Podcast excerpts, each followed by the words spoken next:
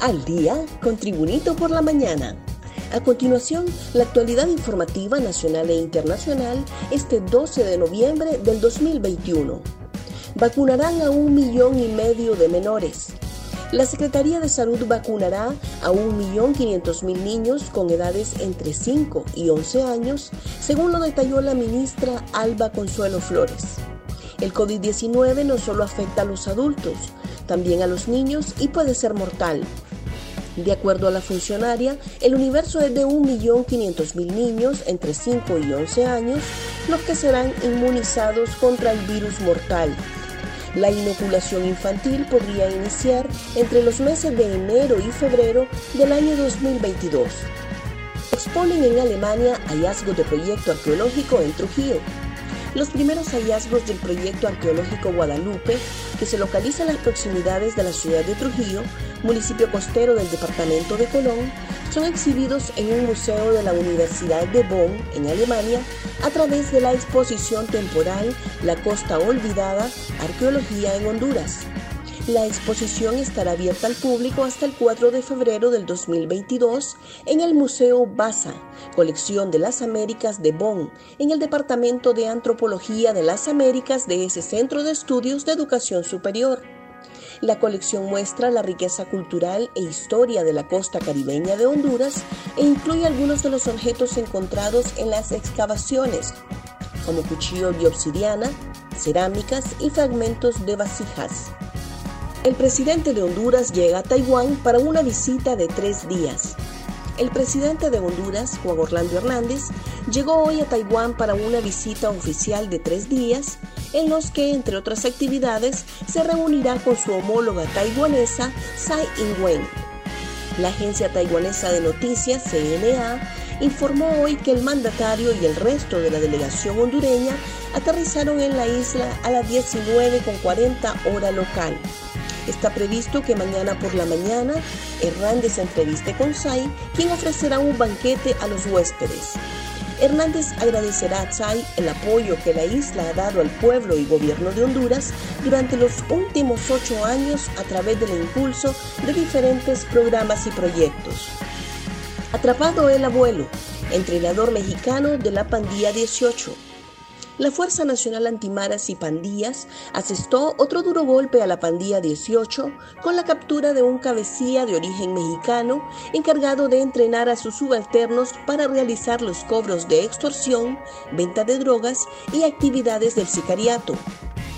Se trata de Cándido Alejandro López Mora, de 54 años, alias el abuelo, quien según la Fuerza Nacional Antimaras y Pandillas tiene al menos 40 años de pertenecer a esa organización criminal y había sido designado para representar al barrio 18 en el país. El abuelo fue detenido en la colonia El Pedregal de Comayagüela, en el sector identificado por la Fuerza Nacional Antimaras y Pandillas como una de las cunas de la Pandilla 18 en el Distrito Central. Un repaso al mundo con las noticias internacionales y Tribunito por la mañana. Paris Hilton se casa con Carter Reum. La millonaria Paris Hilton ha dado el si quiero a Carter Reum en los jardines de la mansión familiar de los Hilton en Bel Air, Los Ángeles, que perteneció a su difunto abuelo Barron Hilton. A sus 40 años y tras tres intentos fallidos, la heredera del imperio hotelero se ha casado con Carter Reum con un diseño de Oscar de la Renta, según ha mostrado en su perfil de Instagram. La primera foto de los 10 vestidos que ha preparado para su enlace con el empresario es un diseño blanco inmaculado de encaje tradicional con manga larga, cuello Perkins y un velo de tul. Mi para siempre empieza hoy, ha escrito. Brasil clasifica a Qatar y deja a Colombia en la repesca.